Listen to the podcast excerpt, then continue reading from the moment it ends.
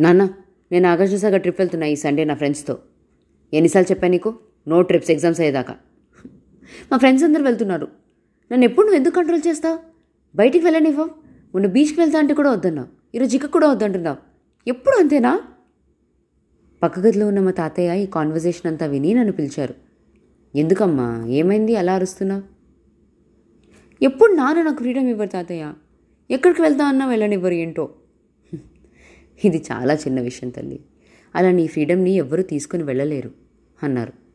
మళ్ళీ ఎందుకో వెళ్ళిపోతూ వెనక్కి వచ్చి అసలు ఫ్రీడమ్ లేకపోవడం అంటే తెలుసా నీకు?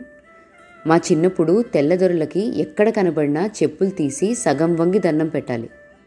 అదే తెల్లదొరలకి మనం వ్యవసాయం చేసి పండించుకుంటే సాయం లేకపోగా ఎదురు మనమే శిస్తు కట్టాలి. ఓహో శిస్తు అంటే తెలీదు కదా? అదేమా? ట్యాక్స్ కట్టాలి.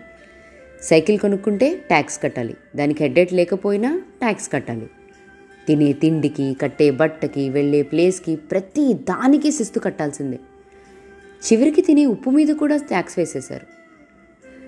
ఈరోజు ట్యాక్స్ వన్ రూపీ అనుకో రేపు టూ రూపీస్. కట్టమంటే కట్టాల్సిందే. కట్టను అని ఎదురు తిరిగితే రాజద్రోహం అని జైల్లో వేసేసేవారు. చిత్రహింసలు చేసేవారు. అన్నం నీళ్ళు ఇవ్వరు.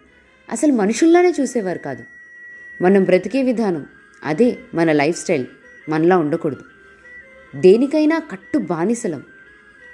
మనం ఏ పని చేసినా ఎక్కడికి వెళ్ళాలన్నా దాని మీద రెస్ట్రిక్షన్స్ ఎక్కువ మాట్లాడితే జైలు. అదమ్మా ఫ్రీడమ్ లేకపోవడం అంటే. ఇక మిగతావి చెప్పకర్లేదు కదా. మన కంట్రీలో ఉన్న చాలా important resources mines gold chemicals అన్ని ట్రైన్స్ షిప్స్ రోడ్స్ ద్వారా మొత్తం దేశం దాటి వెళ్ళిపోయింది. వాళ్ళ ఆధీనంలో మనం బతికే వాళ్ళం. అది ఫ్రీడమ్ లేకపోవడం అంటే. అలాంటి ఒక సిచ్యువేషన్ నుండి మన ఉనికిని కాపాడుకోవటానికి ఒక పెద్ద ఆయన సత్యాగ్రహం చేశారు.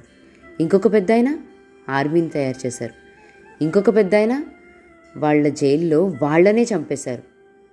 తిరుగుబాటు రకాలు దారులు వేరైనా చేసింది మాత్రం ఫ్రీడమ్ కోసమే.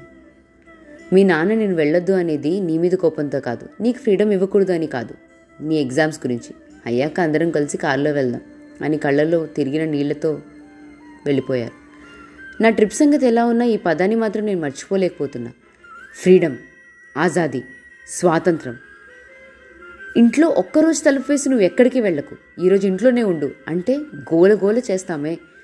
అదే మన ప్రతి వస్తువు మన ప్రతి మూమెంట్ మనది అనేది లేకుండా చేస్తే?